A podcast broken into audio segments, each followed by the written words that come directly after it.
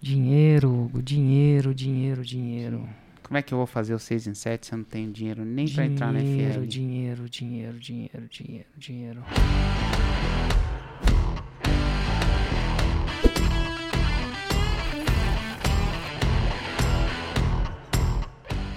Dinheiro é uma coisa tão louca, papo de dinheiro é uma coisa tão louca, né? A gente fala tão pouco de dinheiro, tão pouco quando se fala, sabe de quê? De quê? De sexo. Não se fala de sexo. Na sua escola, no Marista falava de sexo lá? Eu sei que falava de proteção sexual, use camisinha, essa coisa mais clichê, mas alguém realmente batia um papo de educação sexual? Não, não Eu acho que é tabu. Na minha, na, na minha época, Nem De- com os nossos pais, né? Eu acho que isso é um um negócio que tinha que vir muito dos pais e, cara, tabu também. nosso tabu. pai, nossa mãe, que comigo eu não lembro nunca de ter essa. Nem, nem de ter tido conversa de dinheiro, não. Assim. Eu nunca lembro de ter tido uma conversa de dinheiro com a minha mãe também, não. Assim, dinheiro. Ela Ela- dava o ela- exemplo, né? De poupar, ela nunca gastava mais ah, do que meu tinha. Né? A estratégia dos meus pais era ter um dinheiro, coloque em algum lugar que você não consegue gastar, basicamente, né? Geralmente é o lote. Eu juntava um dinheirinho e comprava um lote. Se tivesse mais um pouquinho de dinheiro, comprava um apartamento, se tivesse. Mas eu acho que é isso. Essa sempre foi a estratégia do meu pai. Minha mãe foi um pouco mais gastadeira que meu pai. Não que ela seja, né? Ela é muito comedida também, mas ela viaja. Ela compra passagem de avião, ela fica em Ah, tá. hotel, ela fica em restaurante. Meu pai nem isso. Não, não, mas a minha mãe, ela, ela Aí- era super a favor de construir E a patrimônio. gente fala minha mãe e meu pai, os dois estão casados ainda. É, ela, é- ela era, mas ela é mais. É que o nosso pai, você inclusive conta história nos, nos, nos eventos de lançamento, né? Eu a- Ele passou, passou muita coisa. dificuldade, vendeu alface e tabuleiro de madeira, então Hum. acho que ele valoriza. Mas- eu acho que ele mas- valoriza muito, eu acho que, cara, ele precisa de muito pouco pra. Mas é tabu. Mas é tabu, É total. tabu. Eu acho Nunca que dinheiro, sexo. que mais que tem tanto tabu quanto as duas coisas? Que você não bate um papo. Eu acho que, assim, pô, a Kátia quebra esse tabu. Né? Kátia Damasceno, Kátia né? Damascena fala de sexo, fala de. né, traz um. Eu não consigo nem falar. Não devia conseguir, né? Mas. Não vou falar isso. Mas vamos lá. Ela traz um de plástico lá e explica como é que é a parada. É o Bob e a Gina, né? E ela fala, ela fala disso. Só que ninguém fala. eh, Eu acho que a gente devia falar mais de dinheiro. Educação, educação financeira. Eu acho que devia mais. Mas se você for parar para pensar, não é só no coisa de curricular, não. As próprias pessoas que estão à frente do sistema educacional talvez não sejam as melhores pessoas para falar daquilo. Não sei se os professores são a melhor pessoa para falar. Talvez de sexo, sim, se eles tiverem educação, mas dinheiro, hum, não sei. Eu não sei Uhum. né? Porque você, vai ouvir eh, de uma pessoa que não gerencia bem o dinheiro sobre dinheiro, e aí entra na, na tese, o que que é gerenciar, o que que não é. Mas o fato é o seguinte, o livro que mais mudou minha vida, m- talvez o Érico não estaria sentado aqui se não fosse esse livro, foi o livro Pai Rico, Pai Pobre. Aquele livro, eu acho que eu- parece que eu caí da, da cama umas 20 vezes. Ele quebrou minha realidade. Que eu estava indo numa época onde eu estava indo numa época onde eu achava que ia ficar bem de vida, estudando, entrando numa empresa grande, inclusive entrei, depois progredindo nessa empresa, para depois comprar uma casa. né, tem essa coisa de comprar. Nem casa eu tenho hoje. É. Mas enfim. É, para depois comprar uma casa e eventualmente construir uma gordurinha, é isso? Né? E, e viver. E aí ele falava, ele, e, através da qualificação eu, eu encontrar isso. E ele defendia a tese que não necessariamente a abundância em relação ao dinheiro viria com a educação no sentido mais tradicional da coisa, universidade, aquela coisa toda. E para mim aquilo caiu como uma Fez sentido demais, né? Fez Parece muito sentido, um tapa na saiu cara. da Matrix ali. Parece que eu saí da Matrix. Foi o livro, primeiro livro que, primeiro livro que eu me recordo de sair da Matrix, completamente.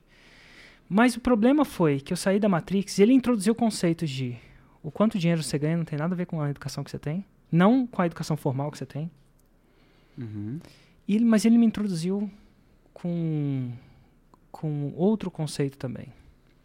Ele introduziu no conceito um pouco, né, tinha os quadrantes, né, do fluxo de caixa, o quadrante investidor, Era o, pro- o Aí, empregado, mas o- investidor, empregado, investidor. dono e- de negócio.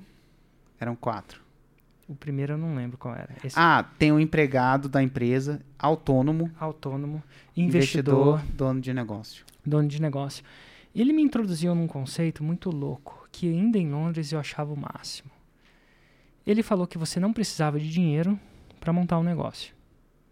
Ele falava, eu não sei se ele falava com essas exatas palavras, mas eu lembro de ler 10 livros dele. Eu tinha 10 livros, era tudo roxo, lembra? É, lembro. E eu não sei se eu teria, leria esses mesmos livros hoje, porque eu acho que os mecan... eu acho que os, os princípios dos livros são bons, na minha opinião técnica, mas a execução talvez não seja. Eu acho que o, o mundo americano é um pouco diferente, o mundo definitivamente mudou do jeito que era antes, então estou aqui para julgar positivamente ou negativamente, mas eu não usaria os veículos que ele sugere, mas os princípios eram fantásticos. E o principal princípio que ele tinha, um dos principais princípios, não sei se é o principal, o principal princípio para mim era o uso de other people's money. Usar o dinheiro, others, outros, people, pessoas, dinheiro. Outras pessoas, dinheiro. Dinheiro de outras pessoas. Ele começou a inserir, eu acho que naquela época, uma um, um problema para mim, é, um, um dilema para mim quando você tem pouco dinheiro, você tem um problema. Um desafio. Você pode chamar de desafio se você for aí do, da galera do coaching. Uhum. um pouco mais positivo, né? Eu falo isso brincando, mas não é brincadeira, não. Chamar é, de desafio é diferente. Total. É, se você tem, não tem o suficiente, você tem um problema. Por quê? Porque tudo que você precisa hoje, inclusive a sua sobrevivência, bem-estar, saúde, educação, depende da sua, do investimento de cash, dinheiro. É, é o, é o sistema que a gente usa hoje para sobreviver, né? Então, se você tem pouco, você tem um problema. Uma coisa que eu não entendia é que quando você tem muito dinheiro, vai soar estranho. Você também tem um problema. Problema diferente. Sim. Mas tem. Mas um tem. problema que a galera que não tem dinheiro não consegue entender e acha. Acha que isso não é um problema, que é. Que é fácil, que é um problema mais fácil. É. Eu, eu, é, dos dois problemas eu prefiro ter o segundo. Sim, mas não sim. deixa de ter um problema. Mas não é fácil. A sua vida agora que, enfim, quando você não ganhava nada, agora que você ganha o dobro, não quer dizer que sua vida fica sem problema. É, Os problemas mudam. Quem tem muito dinheiro tem um problema também. E o problema que, de uma pessoa que tem muito dinheiro é das duas uma. Ou é manter o valor do dinheiro, que parece mais difícil do que é. Tem uma coisa que chama inflação, você deixar na poupança, você acha que você, você consegue comprar a mesma coisa? Nos últimos 12 meses, a inflação foi, se não me engano, de 20%. O IGPM, pelo menos, né, depende do índice que você checa, né? Cada índice. Sim, Foi de 23%, foi isso mesmo? Uma- foi. Foi próximo disso. IGPM nos últimos 12 meses, ó. IGPM nos últimos 12 meses. Vamos ver se o Google fala pra gente. 24,52%. Então, em teoria, segundo esse índice, sabe-se lá, esse é o índice que corrige meu aluguel, por exemplo. É, porcentagem é complicada. Mas o 100 de hoje era 124 há um ano atrás. O, ce- 100 100 de um ano atrás é, é 124 124 de hoje. Então não é assim. É fácil. E você acha que, enfim, manter o valor do seu dinheiro não é simples como você imagina. Agora mais do que nunca, né? Porque quem guarda o dinheiro na renda fixa, a renda fixa tá rendendo 2% ao ano. Ao ano. Ao ano. Então, qual- quanto rendeu a renda fixa nos últimos 12 meses? Você sabe? Ah, você Renda olha aí taxa Selic, Fixa, né? Que taxa, se- é isso mesmo? é, é, vamos falar que o taxa- CDI, que é o, o benchmark, geralmente acompanha- CDI nos últimos últimos 12 meses. Será que o Google vai me dizer isso? Ah. É isso mesmo? 2%? é, por volta de, né? Porque ele foi abaixando ao longo Peraí, do olha tempo. que louco. Ele tá dando 2,76, mas... Pô, vamos... Foi menos que o GPM. Quem tem dinheiro tem um problema. Ele não quer perder o valor. Pelo menos uma coisa que ele não quer é perder o valor do dinheiro que ele tem. Então ele precisa investir. No começo, no Brasil era o país dos juros, que você colocava ali, o juro era bom, Sim. menor que o GPM. Então Ah. voltava. Ah. Só que quando o juro baixa, desse jeito, das duas uma, você deixa o dinheiro lá e ele vai tendendo a perder valor, com uma grande chance de perder valor, ou você tem que fazer o que, Hugo? Chama-se uma coisa que chama investir. Você tem que investir. E o problema de o investimento, todo investimento, in- é inerente de qualquer investimento é o quê? É risco. Risco. Muito risco. É, muito ou pouco, né? Depende. Bitcoin deve ser mais risco do que comprar ação do Itaú, talvez, discutivelmente. Apesar de não ser nem é, É, especialista nos dois. Mas ele tem um problema. E eu acho que isso ficava claro. Aquele, aquele livro introduziu esse problema para mim. Ninguém manja, ele, mas tem um problema. Esse é o problema. E aí, quando eu trabalhei em banco de investimento em Londres, eu saquei mais ainda. Pessoas que tinham muito dinheiro. E é o fato de você trabalhar de banco, pessoas ou entidades, né? Pessoas, empresas, eles entram e têm esse problema. Onde eu ponho o meu dinheiro? E é um problema mais ou menos assim: se correr o bicho pega, se ficar o bicho come para eles e não só um problema para outras pessoas, mas para a pessoa que está naquele negócio, quem tem dinheiro sabe desse potencial problema. E aí que vem a sacada. É possível investir o banco, o Itaú, vamos dizer o Itaú, ele fez toda a fortuna dele investindo o dinheiro de outras pessoas. Algumas instituições financeiras, guardando e investindo, mas, mas é mais investindo. Guardar a poupancinha lá é só o front-end, né? Diria. Uhum. Onde ele ganha mesmo é quando, enfim, rola os produtos investindo, emprestando, Emprestando. tem né? emprestando também, mas enfim. Então, assim, esse negócio que existe desde que gente é gente. Então, o que, que você sabe? Que tem muita gente que tem dinheiro e não sabe o que fazer com ele. Ou sabe, não s- tá procurando ideias de investimento. Tá, ele tem, que- quem tem dinheiro tá, tá ligado nisso, a maioria das pessoas. E tem oportunidades de investimento que ele não quer colocar o quê? Tempo. Sim. Às vezes o cara tá na, na idade da vida que não quer fazer a fórmula. E aí que vem a grande sacada. De você, quando você entende que você não precisa ter dinheiro, você precisa de dinheiro para fazer um 6 em 7, pelo menos, julgo eu, para entender a fórmula, fazer a fórmula e comprar a fórmula, pelo menos para parte do conhecimento. Uhum. Só que você não precisa do seu dinheiro. Você só precisa mostrar isso como uma oportunidade para alguém e vender essa oportunidade, essa parte desse futuro negócio para essa pessoa. E como é que eu faria isso? E, ó, os primeiros, os melhores investidores são quem? Seus pais, que já confiam em você. Se você, enfim, confia neles, né? Ou eles confiam em você. Aham. A partir dali, porque são pessoas, a partir dali, amigos, pessoas que estão. Como é que eu, como é que eu mostro o 6 em 7 como uma oportunidade? Aí que vem a sacada. Você não mostra, você não precisa mostrar. Eu mostro. É isso que eu faço. Então, quando você se está interessado em fazer a fórmula e não tem dinheiro, as chances são que você viu a fórmula ou o 6 em 7 como uma oportunidade para você. Se você quiser, porque você não quer investir o seu, simplesmente não arriscar o seu, e quer fazer aquilo, você pode sim chamar outra pessoa e falar assim: ó, cara, dá uma olhada no que esse cara está falando. Eventualmente, se essa pessoa quiser fazer e não tiver tempo, não quiser investir o tempo, ela quer investir o quê? Dinheiro, tá aí uma possível parceria. Então, esse é o primeiro jeito de você fazer 6 em 7 sem nenhum puto. Né? Quando eu entrevistei a Natane, não foi ela que investiu. Foi quem? A mãe dela? E a gente não tá falando, tá falando de. Não foi ela que investiu, foi a mãe dela. Vou colocar em modo avião aqui. Perdão. Foi a mãe dela. Começa por aí. Então o primeiro jeito de você fazer isso é achar alguém. Érico, mas eu não acho alguém, ninguém que eu conheço tem dinheiro. Você vai se surpreender. Quem tem mil reais para investir num negócio desse? Na época dos leilões, eu fui num, num leiloeiro lá de São Paulo, que ele falava, ele, no meio do leilão, ele mandou uma. E aí, pessoal, porque o negócio é o seguinte, dinheiro é que nem hemorroida. Dinheiro é que nem hemorroida. Muita gente tem Quem que não sai aí falando que tem. E no o mesmo- fato é, tem muita gente que. E assim, às vezes a pessoa acha, e aí já vou falando, às vezes a pessoa acha assim, cara, eu tenho que encontrar um investidor. Eu não tô falando nem de empréstimo. multimilionário para poder investir num negócio desse. Meu Deus. E eu não conheço nenhum multimilionário. E a verdade é que não é. É 10 mil reais. Você pode fazer isso, 10 mil reais. E eu não Tem tô falando de pedir tem essa- emprestado, não. Porque se você pedir emprestado, a, a vantagem é que você tem que pagar juros. Depende dos juros, é um, um problema. A desvantagem é que você, tem que você não tem que dar. Quando você pega um investidor, você dá parte da sua empresa, parte daquele empreendimento. Ao invés de pagar juros. Aí o cara, pô, se der tudo errado, o investidor perde o dinheiro dele. Ele perde. Mas ele tinha um potencial de ganho maior. Se ele não quiser que perder, ele vai eventualmente cobrar juros. Aí ele não quer ter participação no, no, crescimento. Ele só quer ter aquele porcentagem pré-definido no início do contrato.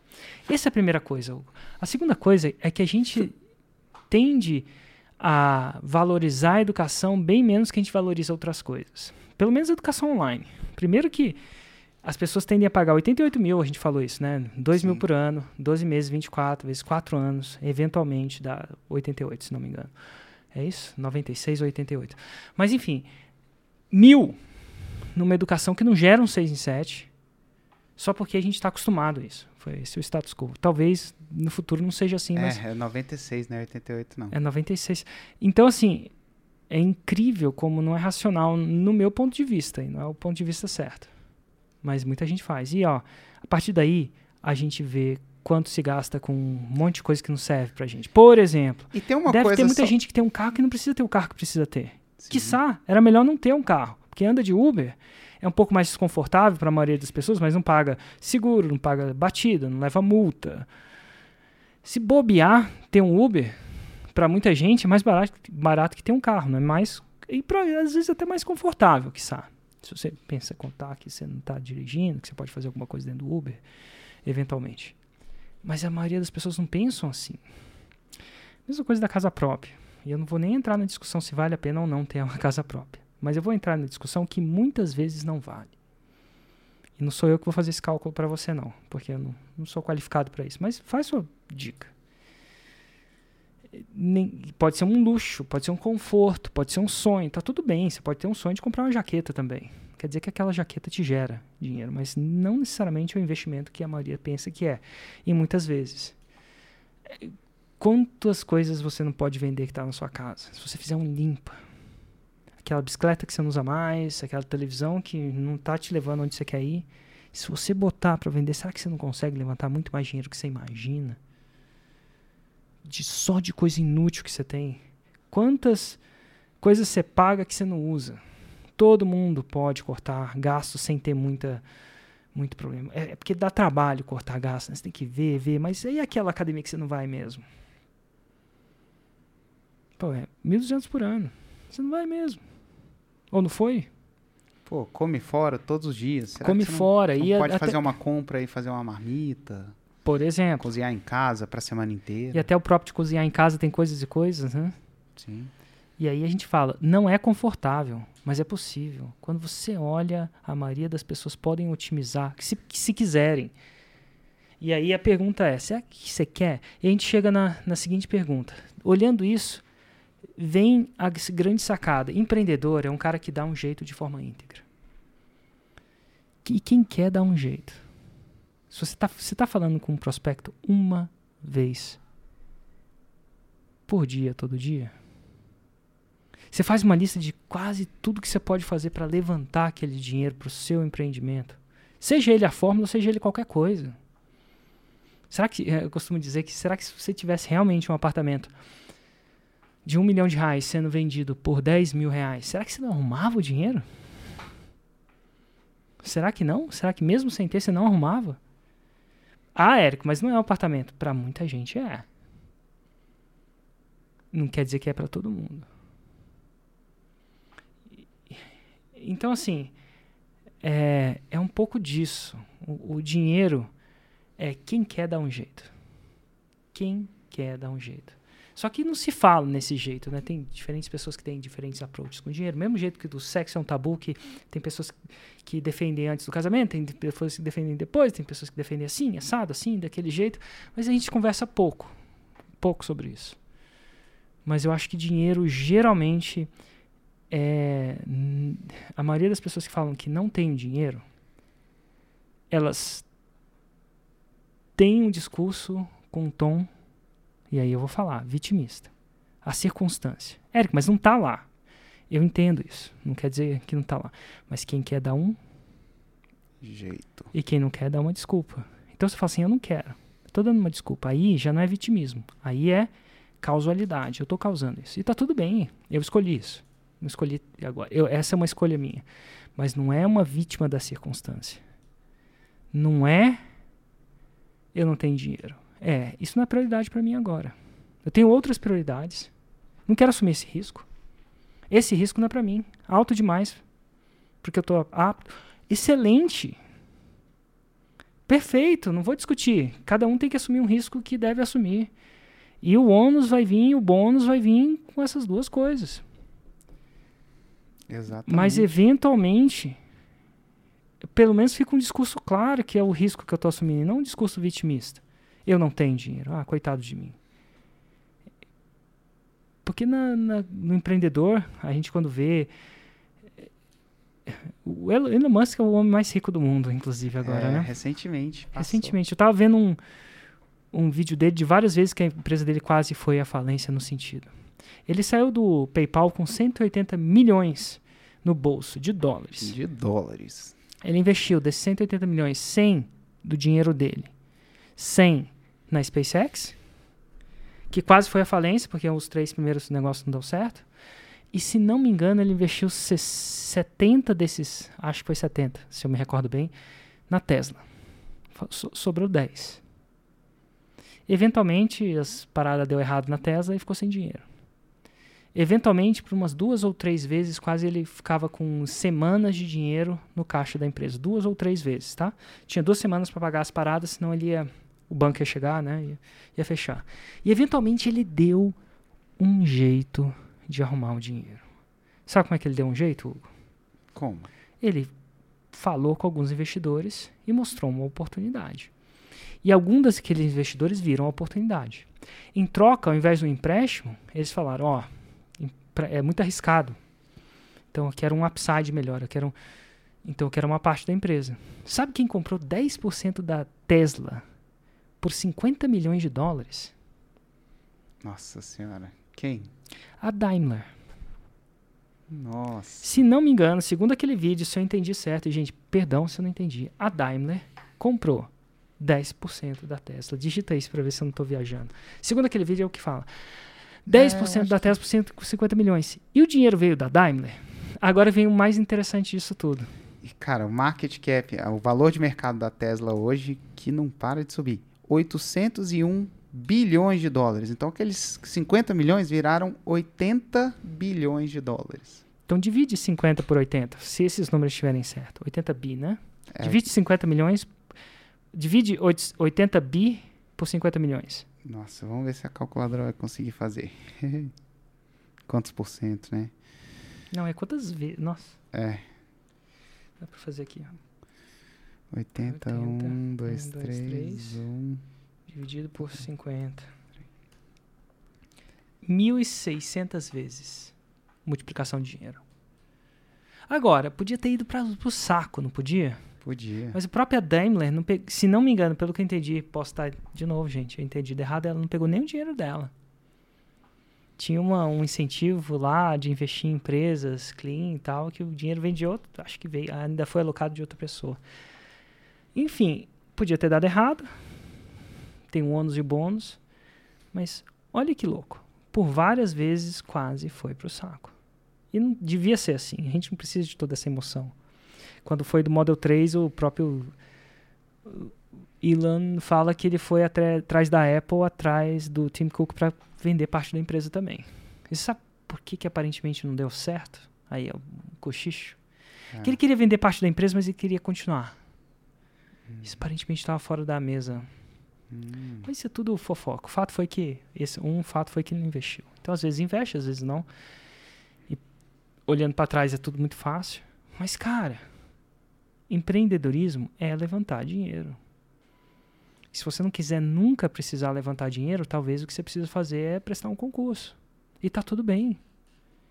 Mas é, na, é um pouco da natureza do empreendedor. Empreender, de criar, é às vezes é buscar, é dar um jeito, de forma íntegra, sem, sem ultrapassar. E eu acho que às vezes para você quebrar esse ciclo, eu não faço dinheiro porque eu não tenho dinheiro, você precisa dar um jeito de forma íntegra. E às vezes o jeito é levantando. As, cara, tem outros jeitos também. O Rodrigo Zago, né? O Rodrigo Zago, ele ligou para um cliente e falou assim, cara, tô precisando de um dinheiro. Vou mentir para você. Não sei se foi exatamente isso, não, mas então vou mentir para você. Eu tô precisando de um dinheiro. E eu não quero que você me empreste, não. Você pode me pagar um ano adiantado de personal trainer? Em troca, eu acho que foi isso. Eu te dou mais seis meses. Então você tem um upside, mas você me dá um ano agora. Você ganha um ano e seis meses. Não sei se foi exatamente isso, mas os termos foi mais ou menos isso aí, acho. Pelo que eu lembro da entrevista. Ele usou o cliente dele para Levantar dinheiro. levantar dinheiro. Ele foi criativo, ele deu um jeito. A Gisele Hedler tá aí no podcast Faixa Preta, olha só, inclusive o Rodrigo, deixa eu até mostrar, isso tá em entrevista, se não me engano, tá, gente? Não é só. Então, se vocês quiserem fazer um fact check, podcast Faixa Preta, podcast Faixa Preta. Então, eu vou mostrar só o que eu tô referenciando aqui para vocês. Rodrigo Zago, vamos ver se eu já postei Rodrigo Zago aqui. Rodrigo Zago, Rodrigo Zago aqui. Ele aqui, ó. Rodrigo Zago. Ele pegou dinheiro do cliente dele. A G. Hedler. Ó, G. Hedler foi uma das primeiras, inclusive, acho que eu me lembro. Olha só, a G. Ligou pro chefe. Ai, todo mundo tem chefe. Olha, pa- para pra pensar né, que todo mundo tem chefe. Todo mundo que tem emprego tem chefe. Ligou pro chefe. Falou assim, cara, o que você acha disso? Porque o chefe geralmente tem mais dinheiro que. Ele é chefe. Geralmente. Conversou, uma maneira aí, levantou o dinheiro ligando pro chefe. É incrível nesse sentido. Então, é, às vezes é isso. Inclusive quando você lança outra pessoa, e a gente foi o tema do último negócio, quando você pega uma pessoa que já tem audiência, a chance são que o investimento é mínimo ou zero, porque ela já tem audiência. Então isso volta de você conseguir tirar, criar o seu o seu caixa simplesmente conversando e convencendo alguém de lançar que já tem audiência. Por exemplo. Porque não Sim. tem que investir. Não tem, ou não é sensato investir. Incrível. Enfim. E normalmente, como como que você faria essa oferta para a pessoa? Tipo, porque vamos falar o seguinte, você tá chegando lá e você não tem nenhum histórico ainda. Vamos falar que a pessoa como você vai você vai pegar para entrar na fórmula, ela nem sabe nem saber fazer o 6 em 7 você ainda não sabe fazer. Ó, a primeira coisa de para você entender como se faz, como fica bom em fazer oferta, é a primeira lei da oferta. Frequência vem antes de excelência. A maioria das pessoas querem fazer uma oferta e acertar, não funciona assim. Você tem que estar fazendo oferta e, e receber, investindo em derrota todo dia. Todo dia você tem que procurar contactar alguém. Todo dia. E eventualmente, quando você faz uma oferta para uma pessoa, aquilo que você acha que vai funcionar não funciona, e aquilo que você acha que não vai funcionar chama a atenção dessa pessoa. Você vai aprendendo a cada oferta, entender o que, que é que é importante para ela e o que, que você está falando que está te atrapalhando. Mas no final das contas, é uma oferta, a melhor tipo de oferta é a oferta que, que se a pessoa não resistir é porque ela não confia em você mesmo, assim, sabe? Tem uma coisa pessoal. Mas a oferta que eu faria era a seguinte, ó. No primeiro projeto, eu tomo 100%. É, aí que tá, uma oferta para expert ou uma oferta para forma? Para fórmula. Para forma, eu falo o seguinte, ó, você entra com a grana e não vai ter alguém que vai estudar essa parada mais forte do que eu. Não vai ter. Não vai ter alguém que vai desistir mais forte do que eu. Olha no meu olho. Isso aqui é minha vida. Eu não vou largar enquanto essa parada não dá certo. Você pode olhar comigo e fazer isso. É isso que eu olharia. E eu olharia no olho dessa pessoa. Eu, e é o seguinte, eu prometeria, ia ser íntegro com a minha palavra. Não ia ter ninguém. Se, o- se, se o Érico falasse para estudar cinco vezes, se o Érico falar para estudar cinco vezes, eu, estudar 20, eu vou estudar 20. Se o Érico falar para fazer dois raízes sete Nutellas, eu vou fazer o triplo. Se eu tiver que dormir menos horas, eu vou dormir. Se eu tiver que nunca mais tirar umas férias na minha vida, eu nunca mais vou tirar. É uma questão de honra. É uma questão de honra. Então, E se- assim, é, uma, é uma coisa de confiança mesmo. E, E uma- assim, no final das contas é isso. Agora, o cara não tá. É 10 mil por um pedaço de uma empresa. Meu Deus. E, ó, eu espero acertar uma em quantas? Eu acho que uma em 25. Geralmente é o. Geralmente, Hugo, é uma em 25. Mas eu preciso de quantas acertos para efetivar isso? Um. Um. Então eu preciso de 25 dias para ter o dinheiro na minha mão. Ponto. Se eu espero acertar 1 em 25 com um acerto, de alguém investir em mim para comprar a fórmula com esse discurso e eu faço um por dia, quantas pessoas eu tenho que falar? 25. Uma por dia demora 25 dias. Se eu falar com três, demora menos. Se a pessoa quiser saber um pouco mais, ótimo, eu quero que ela veja o lançamento da fórmula. Que é ah, não quero um- ver o lançamento da fórmula, então você não é uma pessoa para investir para mim. É, e uma coisa interessante de trazer a pessoa é que, assim, lá no, lá no lançamento, lá, além de você mostrar o 6 e 7 como uma oportunidade, tem uma coisa que você deixa muito claro, que é não é fácil e dá trabalho. Tem que, você tem que fazer a sua parte.